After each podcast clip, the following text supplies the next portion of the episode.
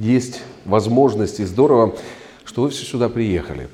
Я знаю, что вы очень занятые люди, и у каждого из вас, в принципе, очень много работы, и вы делали выбор какой-то, да, определенный выбор. Вы приняли решение приехать на это место, это здорово. Потому что вы находитесь в Доме Божьем, вы говорите о главных, о важных вещах, о которых вы в другой ситуации, в другой, может быть, обстановке не говорили бы даже. Но сегодня вы говорите о себе, говорите о своем служении, говорите о своих церквях. Я сегодня слушал э, Калиба, и, вы знаете, думал о том, что здорово действительно, когда ты понимаешь, что церковь – это в первую очередь не проекты, а люди, что церковь э, из тысячи человек или из трех человек – это церковь. И она будет переживать, может быть, разные административные, организационные проблемы, но в то же самое время давление духовное извне, изнутри она будет переживать практически одинаковое. И чем больше людей, тем больше трудностей и проблем. Но согласитесь, там, где и три человека, бывают проблемы. Как у нас на Украине говорят очень часто, там, где три украинца, скільки гетьманів? Два гетьманы, правда или нет? Второй момент тоже интересный. Когда я слушал брата Зиму, я э, вспомнил одну очень интересную историю. Представьте себе, умирает пресвитер и звонит на братские советы, говорит о том, что э, ну пускай два брата придут, посидят вокруг, возле меня. Он позвонил, поговорил таким образом, братья думают, ну мы всем советом можем прийти, нет только два. Ну ладно, два. Пришли, сидят, он уже чувствует, что отходит. И братьям интересно, почему два? Не один, не три, не пять, но два. Он посадил так с двух сторон и говорит, братья говорит, ну почему два? Пресвитер говорит, я как Христос хочу умереть. Как как Христос? Между двумя разбойниками. Но это трагедия на сегодняшний день, правда, смешно, но в то же самое время мы прекрасно понимаем, что церковь такой не должна быть что церковь должна быть действительно представителем небесным. Сегодня говорил об этом Сергей Леонидович. Мы граждане небес. Мы совершаем с вами служение на руинах Вавилона, павшего Вавилона. И у нас есть удивительная возможность провозглашать это Божье Слово, но для этого необходимо быть верным, независимо от того, в какой церкви мы с вами находимся. Пресвитер в этой церкви, диакон, служитель, проповедник или член церкви. Вы знаете, когда я уверовал в 97 году, я пришел из мира к Богу. Знаете, однажды я увидел хороший курс для христиан, серия 2.7. Но что мне очень не понравилось на обложке этой тетради, когда я посмотрел, для рядовых членов церкви.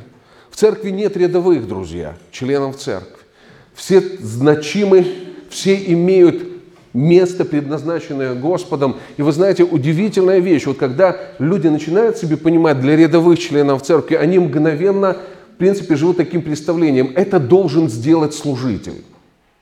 Это прерогатива другого человека, но не моя.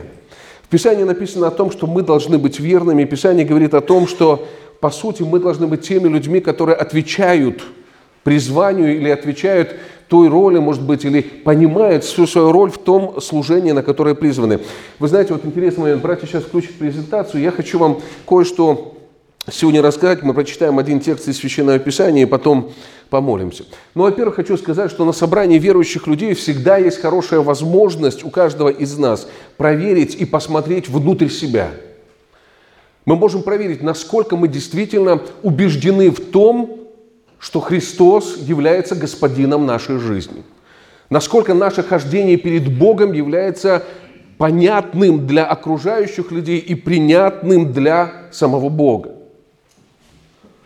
Что мы готовы сделать ради Христа?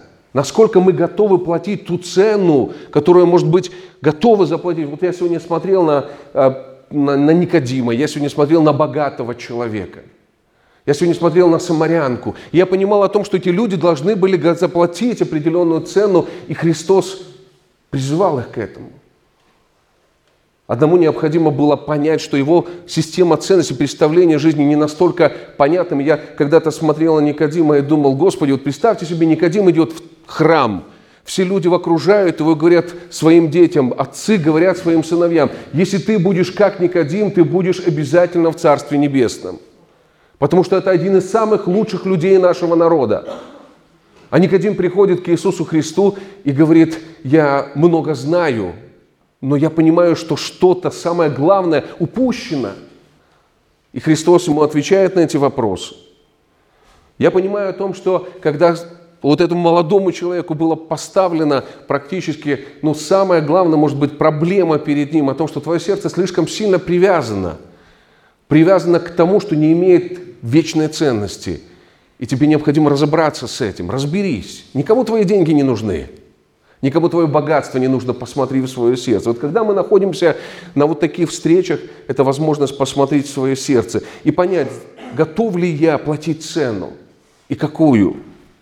Очень важно, может быть, правдиво ответить на серию вопросов, их намного больше. Сколько времени своей жизни я реально посвящаю Богу? Сколько времени я провожу со своими любимыми и близкими, заботу о которых Бог возложил на меня. Это сегодня как раз то, что говорил Калиб. И он говорил о том, что пастор должен отдыхать, правда или нет? И он должен иногда ужинать со своими родными. Я вчера разговаривал со своим старшим сыном, мы посмотрели один, э, средним сыном, мы посмотрели один мультфильм э, вот, о том, как э, девочка жила со своим отцом, а потом она не заметила, как отец умер потому что слишком была увлечена своей мечтой. И отец в этой мечте участвовал, он ободрял, он поддерживал ее. И потом она очнулась, по сути, только на могиле своего отца. Мой сын подошел ко мне средний, положил мне руку на плечо и говорит, папа, тебя так часто нет дома. Нам так тебя не хватает. Он никогда так не говорил. Это мог сказать старший, он у меня говорливый очень, это мог сказать младший, потому что он подходит, обнимает по поводу и без. А средний молчаливый. И я понимаю, что если он мне об этом сказал, то я уже, получается, на этот вопрос ответить положительно не могу. Насколько серьезно я отношусь к своей вере, к своему духовному здоровью? Действительно я забочусь об этом или думаю, что все будет происходить автоматически? А церковь, насколько для меня важна церковь? Не поход в молитвенный дом, а церковь как семья. Мы церковь. Сегодня вы слышали эту весть? Мы церковь, мы не приходим в церковь, мы собираемся и являемся этой церковью. Мир делает все возможное для того, чтобы отвлечь нас от самого главного, для того, чтобы отвлечь нас от источника настоящей полноценной жизни, от Бога. А чем дальше мы от с вами от источника, правда, тем больше, большей опасности подвергается наша жизнь. Однажды один человек – Просто вот подсчитал и сказал о том, что в нашей стране средняя продолжительность жизни 75 лет. Я думаю, многие из вас знают эту историю. Он взял, посчитал 75, умножил на 52, это 52 воскресенья в году, 52 недели.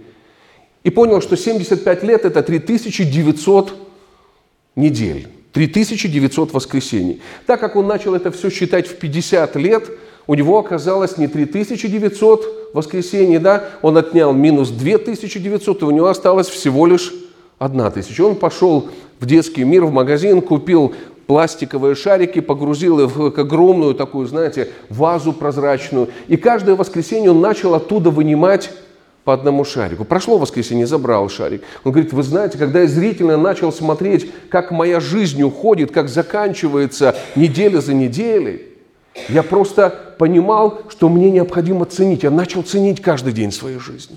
Я понял о том, что это очень важно ценить то, что Бог мне дал для того, чтобы прожить эту жизнь достойно, для того, чтобы оказаться верным. Для того, чтобы оказаться верным.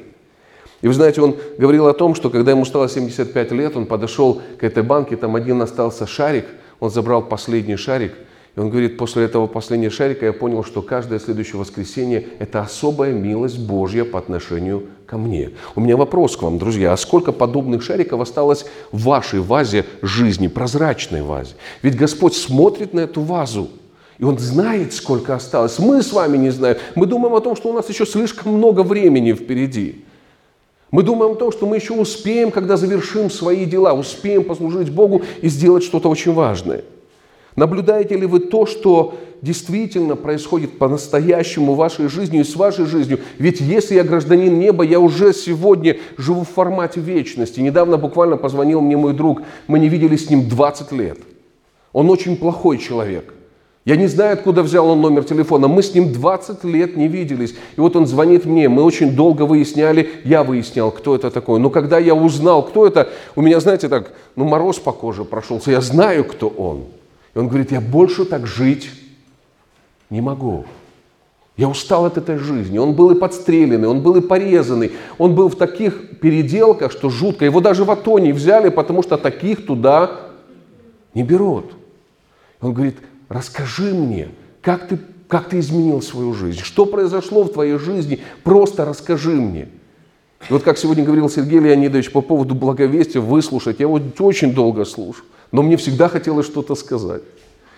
А он меня не понимает. Друзья, я говорю, тебе необходимо прийти к Иисусу Христу. Вот я пришел к Иисусу Христу, и у меня все наладилось. Он говорит, это понятно, ты расскажи, как ты изменил свою жизнь. Я говорю, да нет, вот я принял Христа, и у меня все наладилось. Я, он говорит, да нет, это понятно. Ты расскажи мне. И вы знаете, я понял о том, что с ним надо говорить совершенно по-другому. Я понял о том, что надо встречаться, надо, надо что-то, что-то срочно отменять, потому что вот что главное.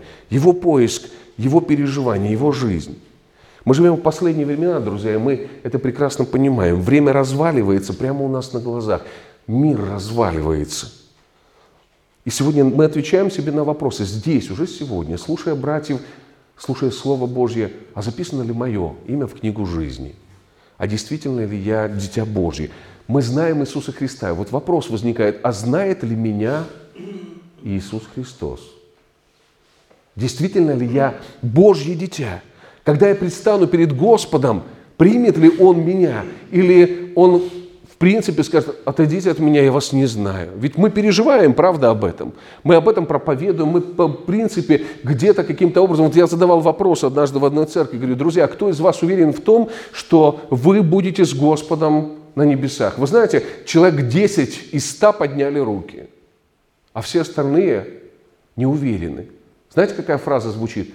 Там посмотрим. Но для многих там будет очень, очень поздно. Библия прямо говорит о том, что последние времена будут тяжелыми и суровыми. Они будут отмечены многими страданиями, которые обязательно коснутся церкви, то есть нас с вами. Во втором послании к Тимофею апостол Павел говорит, знаете же, что в последние дни наступят какие времена? Да нелегкие времена. И вот это утверждение предупреждает нас о том, что нам нужно готовиться к трудностям – нам нужно понимать о том, что нам придется сталкиваться с неприятностями. И будет разными неприятности, масса, независимо от того, большая церковь или маленькая. И если бы я сейчас задал вам вопрос, друзья, если в вашем служении, в вашей жизни, в вашей церкви неприятности, вы бы мне сказали, есть.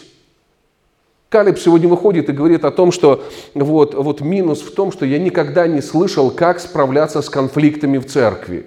Я тоже никогда не слышал. Недавно Коломийцев об этом начал говорить. А так практически тишина. В церкви конфликтов по умолчанию не бывает, друзья. Мы же все святые, правильно или нет? Все святые. Но в то же самое время мы прекрасно понимаем, что от этого страдаем. Знай же, что в последнее время будет не просто потому, что люди последнего времени, они будут, помните как, самолюбивые, да, сребролюбивые – Скажите, пожалуйста, вот то, что пишет апостол Павел, написано о мире или о церкви? О состоянии мира или состоянии церкви? Вот это тоже вопрос, на который сегодня мы должны с вами отвечать. Грядут глобальные катаклизмы и личные трагедии. Написано в Писании, что мы все-таки должны понимать, что если Христос переживал трудности, мы тоже будем переживать трудности. Мы должны понимать о том, что много скорбей будут ожидать того человека, который живет в мире, находящемся во зле, потому что он будет плыть против течения. Однажды, кажется, в Гарвардском или в Кембриджском университете был такой конкурс проводили – можно было нарисовать такой, знаете, мурал. Вот э, фактически можно было на стене нарисовать рисунок, потому что им нужно было старое здание украсить вот этими рисунками. И вот два христианина нарисовали интересный рисунок. Они нарисовали такой, знаете, косяк рыбы, который плывет в одном направлении, и маленькую рыбка, которая плывет в противоположном направлении. И вот эту маленькую рыбку они нарисовали стилистически, да, символ христианства. И написали такую фразу «плыви против течения». Что бы ни произошло, плыви против течения. Их заставили закрасить эту картинку, потому что это оскорбляло религиозные чувства других людей, которые жили в этом городке студенческом, которые идут по течению. Потому что человек узнает себя, где он находится, кто он такой. И вы знаете, друзья, когда мы с вами живем в этом мире, сложном мире, трудном мире, мы должны понимать о том, что мы дети Божьи, и где бы мы ни были, мы должны отражать образ Иисуса Христа. Мы должны сиять, мы должны светить. Я буквально недавно столкнулся с такой проблемой, знаете, вот интересно, когда люди сегодня очевидные вещи начинают отвергать. Говорят, это форма, это традиция. Я не за форму, не традиции. Друзья, я не знаю традиций гонений. Я в 97 году пришел из мира к Богу. Я пришел в таком состоянии, что я понял о том, что мир и церковь – два несовместимых понятия. Я больше туда не хочу возвращаться. Но знаете, очень интересный момент, друзья. Когда была у меня свадьба, христианская свадьба, мои родственники 14 лет после этого со мной не общались. 14 лет не общались.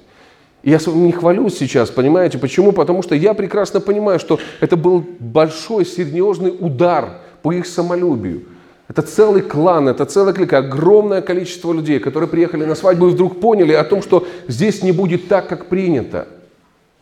Единственная проблема, друзья, отсутствие алкоголя, больше ничего. Христианская свадьба, здесь мы говорим о Христе, 14 лет тишины, 14 лет бойкота.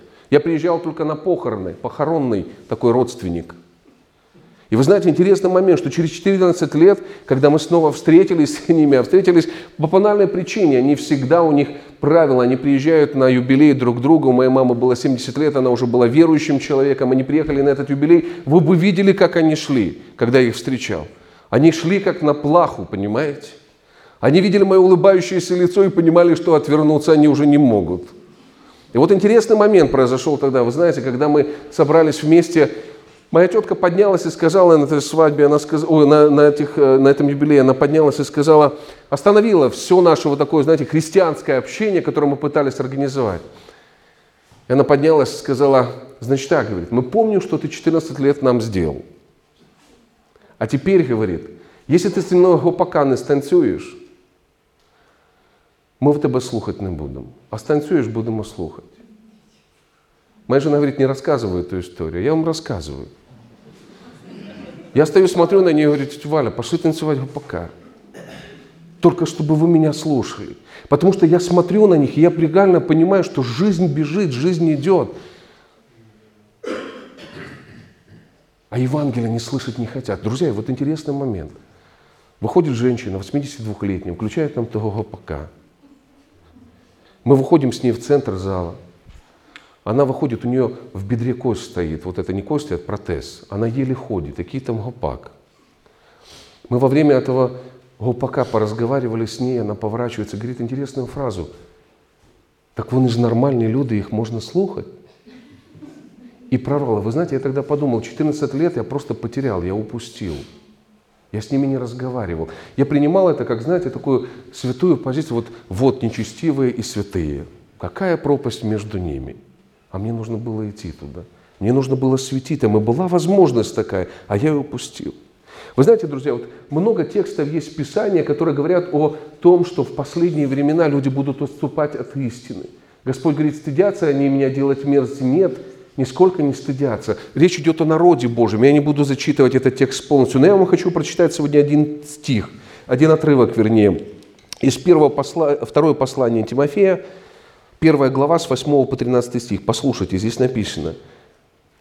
Апостол Павел пишет Тимофею, «Не стыдись свидетельства Господа нашего Иисуса Христа, не меня, узника Его, но страдай с благовестием Христовым силой Бога, спасшего нас и призвавшего званием святым не по делам нашим, но по своему изволению в благодати, данной нам во Христе Иисусе прежде вековых времен, открывшихся же ныне явлением Спасителя нашего Иисуса Христа, разрушившего смерть и, явивш, и явившего жизнь и нетление через благовестие, для которого и поставлен проповедником, и апостолом, и учителем язычников.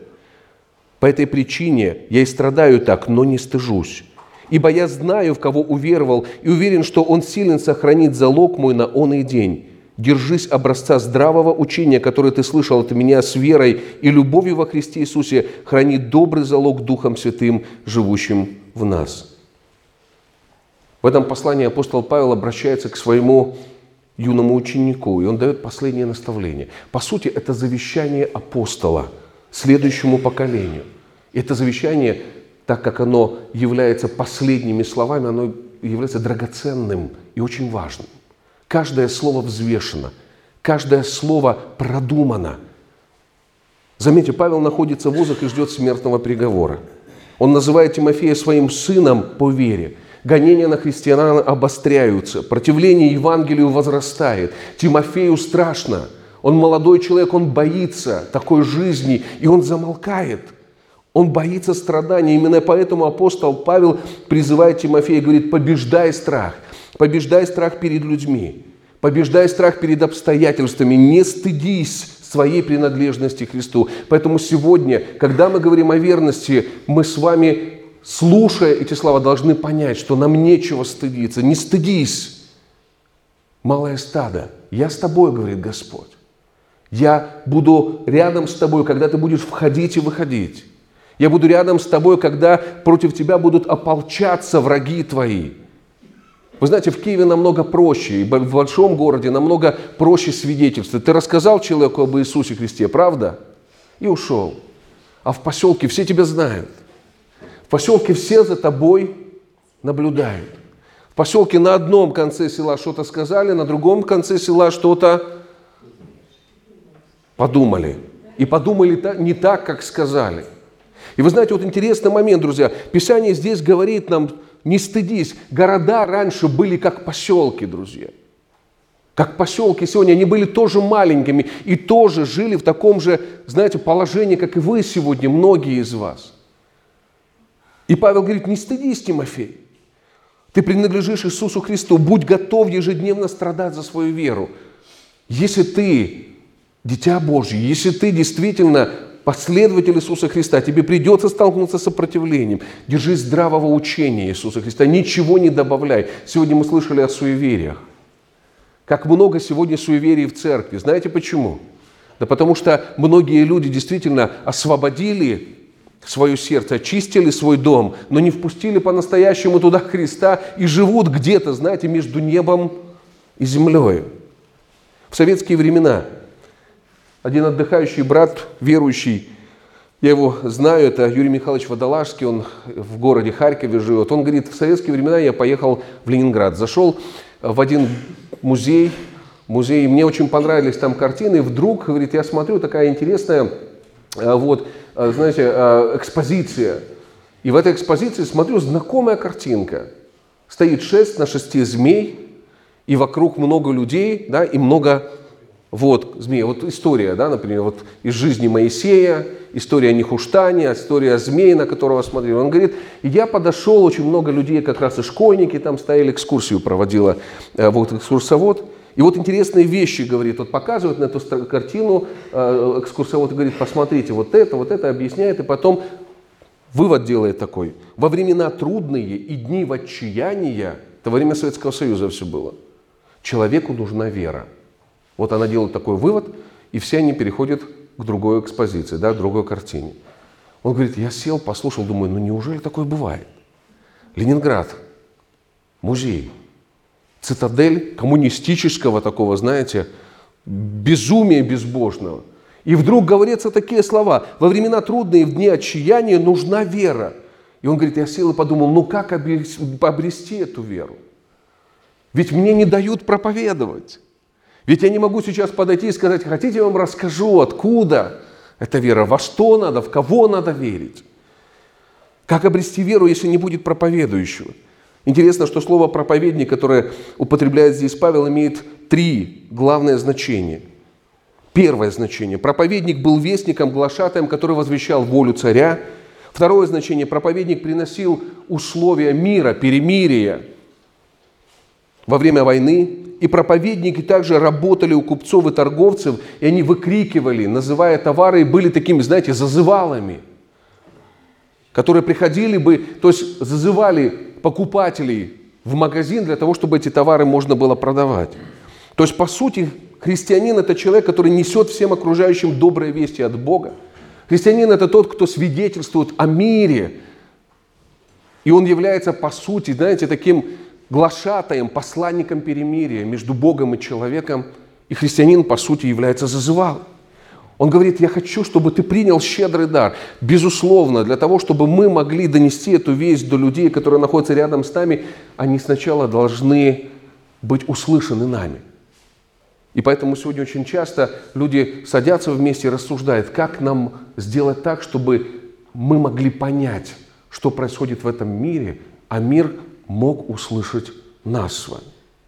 Итак, друзья, апостол Павел пишет Тимофею, если ты принадлежишь Христу, если ты следуешь за Ним и покоряешься Его святой воле, тогда тебе нечего стыдиться ни перед людьми, ни перед Богом.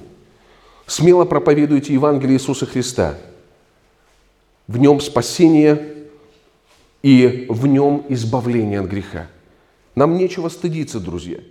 Когда вы начинаете проповедовать Евангелие, когда вы начинаете жить Евангелием, вы мгновенно сталкиваетесь с сопротивлением. У вас появляется масса новых врагов.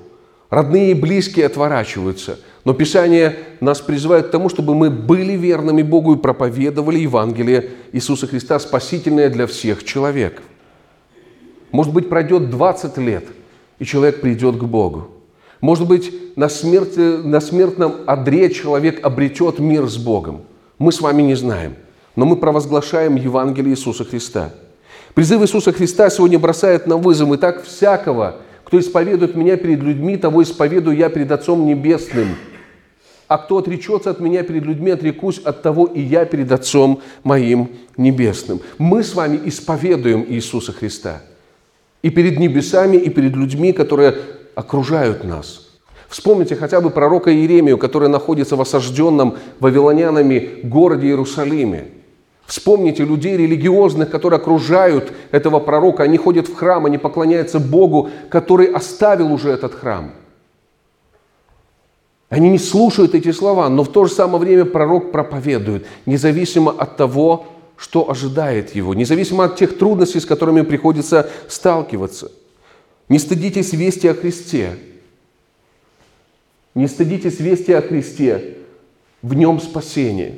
Вы знаете, друзья, если мы с вами знаем Христа лично, нам никогда не будет стыдно, что мы Его дети – если я знаю, что Христос изменил мою жизнь, что Христос совершил для меня, мне никогда не стыдно разговаривать об этом с неверующими людьми. Я помню, как я противился истине. Я помню, как четыре года свою сестру я пытался переубедить.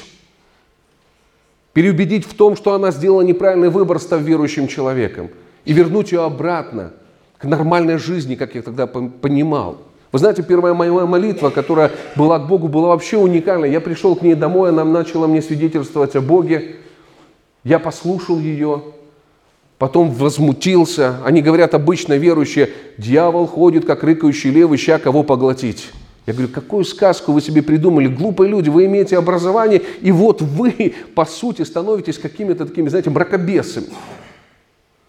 Когда я ушел от нее, мне стало страшно, потому что я поднял глаза на небо, а, знаете, в Киеве особо не видно звезд, и тут вдруг я смотрю такие звезды, и это небо такое чувство, что начинает падать на меня. Я поднял руки и говорю, я понял, понял, ты есть. Ты есть. Все, я понял. Только сделай, пожалуйста, как я у тебя попрошу. Если вот это, вот это ты сделаешь, два условия я Богу поставил. Я буду служить тебе. Вы знаете, интересный момент. Бог меня скрутил в бараний рог после такой молитвы и не выполнил этих двух моих условий. И слава Богу, что не выполнил. И слава Богу, что скрутил. Почему? Потому что сегодня, когда я встречаю своих бывших друзей, а большей части их уже нет в живых, я встречаю их иногда очень редко, и вот, знаете, интересный разговор у нас с ними происходит. Они говорят мне, «Э, слушай, тебе не надоело быть верующим человеком? Я говорю, нет, не надоело. Не хочешь ли ты вернуться обратно? Я говорю, нет, не хочу. Я знаю вашу жизнь? Знаешь. А вы мою знаете? Нет, не знаем. Я говорю, ребят, подумайте, почему я не хочу возвращаться обратно. Потому что тот, кто нашел Христа, тот никогда не возвращается обратно. Ему никогда не стыдно. Почему? Потому что Христос для нас есть Божья сила. Не стыдитесь вести о Христе. Не стесняйтесь, не чувствуйте себя неловко. Помните, Евангелие – это Божья сила. Не стыдитесь проповедовать Христа, но будьте готовы пострадать за Него – когда вы начнете вести благочестивый образ жизни, вы мгновенно увидите, что людям, живущим во тьме, это не нравится. Почему? Потому что ваша праведная жизнь будет отражать их нечестие. Это естественно, это нормально. Радуйтесь, написано в Писании. Потому что, во-первых, значит, вы поступаете правильно перед Богом, значит, вы проявляете верность, значит, Дух Божий живет в вас. Буквально на днях позавчера я беседовал с одной женщиной, которая на протяжении 10 лет не ходила в церковь. Она ее просто оставила. Почему? Потому что были трудности в ее жизни. И вот когда мы вчера, позавчера беседуем, сидим с ней, очень долго мы разговаривали – я слушаю ее, вы понимаете, я понимаю, то, что это человек возрожденный. Это человек, который понимает вот эти духовные он, переживания, он знает, что происходит. Просто в его жизни случилась трудность, проблема, на которую никто когда-то не обратил внимания, а нужно было бы, и никто ей вовремя не помог. Но Бог не оставил ее, правда или нет? И Бог заботился о ней. Это как сегодня Сергей Леонидович рассказывал по поводу да, вот этой семьи, в которой мы не говорим младенцам о том, что ну, я тебя исключаю из семьи. До свидания. Ты больше не наш ребенок. Вы знаете, друзья, смело проповедуйте Евангелие Иисуса Христа, в нем спасение. Не стыдитесь проповедовать Евангелие, никогда не отворачивайтесь от тех, кто страдает за Христа. Никогда не отворачивайтесь от тех, кто действительно проявляет верность и готов идти до конца. Поддерживайте, заботьтесь, заботьтесь друг о друге. Бог ожидает этого, потому что Он сам это делал – и делает по сегодняшний день и в нашей жизни, и в наших церквях.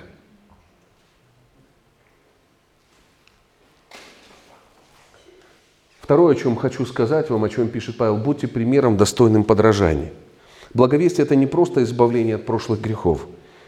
Это призыв идти дорогой освящения, идти дорогой святости – я знаю о том, что если бы я задал вам вопрос, кто из вас святой человек, вы бы подняли руки и сказали бы мне, мы святы в Иисусе Христе, это правильно. Но в то же самое время нам еще очень много нужно стремиться к, да, к вот этой святости, к праведности.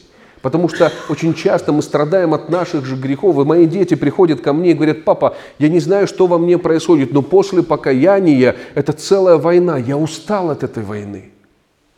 Я говорю, сынок, тебе надо научиться побеждать. А побеждать ты сможешь только тогда, когда будешь подражать Иисусу Христу. Только тогда, когда последуешь за Ним, когда будешь проявлять послушание. Рассказывает историю об одном гангстере, который только что отбыл свое наказание в тюрьме и потом возвращался к своим вот этим друзьям. И вот однажды, знаете, вот когда он шел к своим друзьям, он решил украсть у кого-то что-то. Залез в карман в трамвае к одному мужчине, вытянул что-то, вышел, смотрит, это не кошелек Евангелия.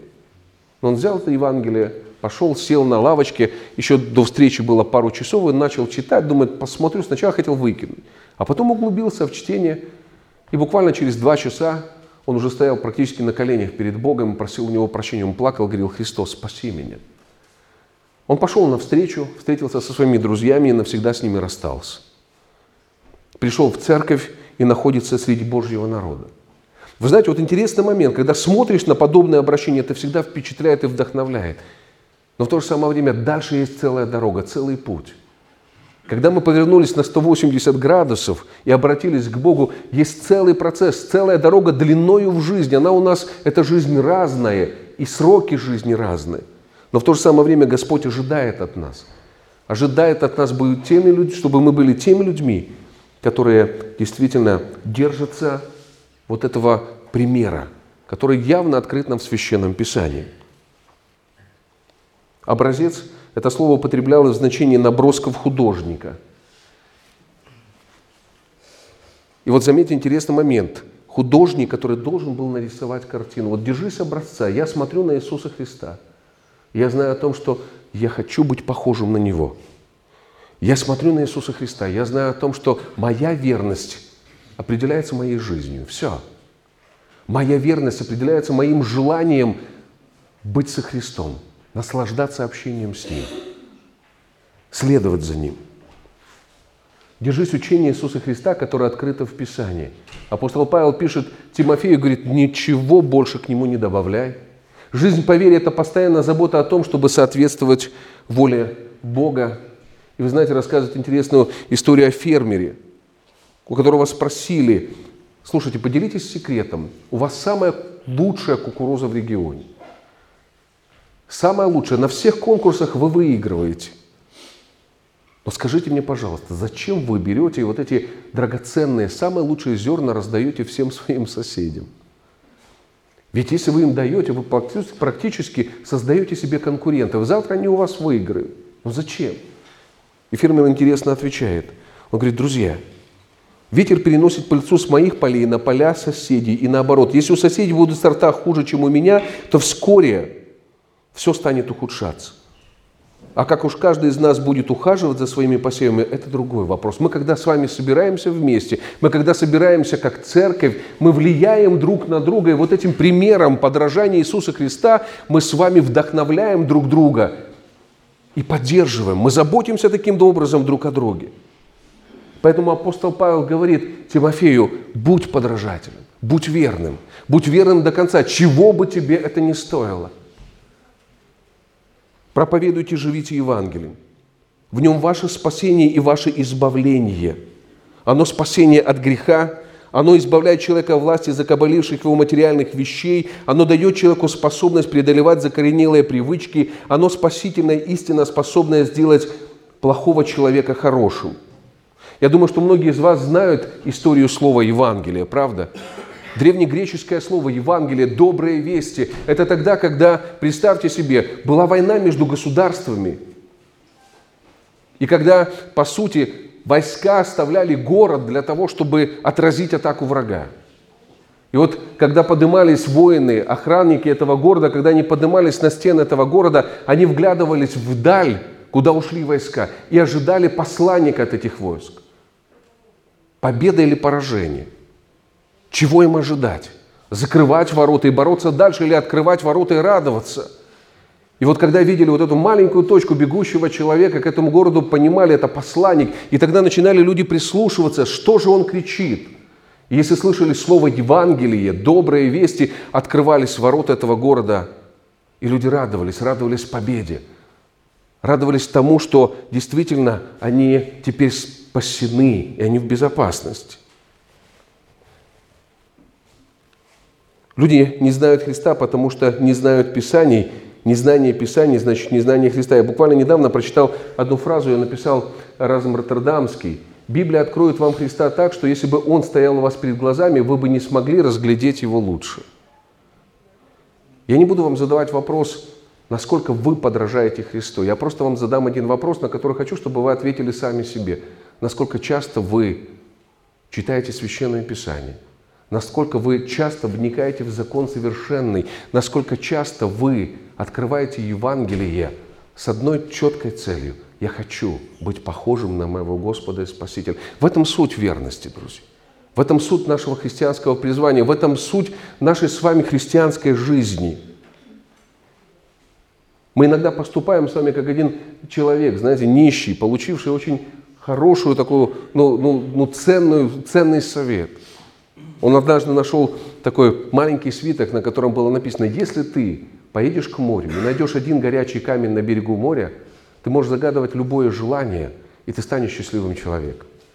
Вы знаете, он бросил все, у него, по сути, ничего и не было, и поехал на это море и начал искать этот горячий камень. Он подымал холодный один, второй, третий, пятый, десятый, сотый год прошел, второй, третий, четвертый, пятый год. И он привык выбрасывать эти камни в море, а потом однажды взял горячий камень и тоже выбросил его по привычке в море.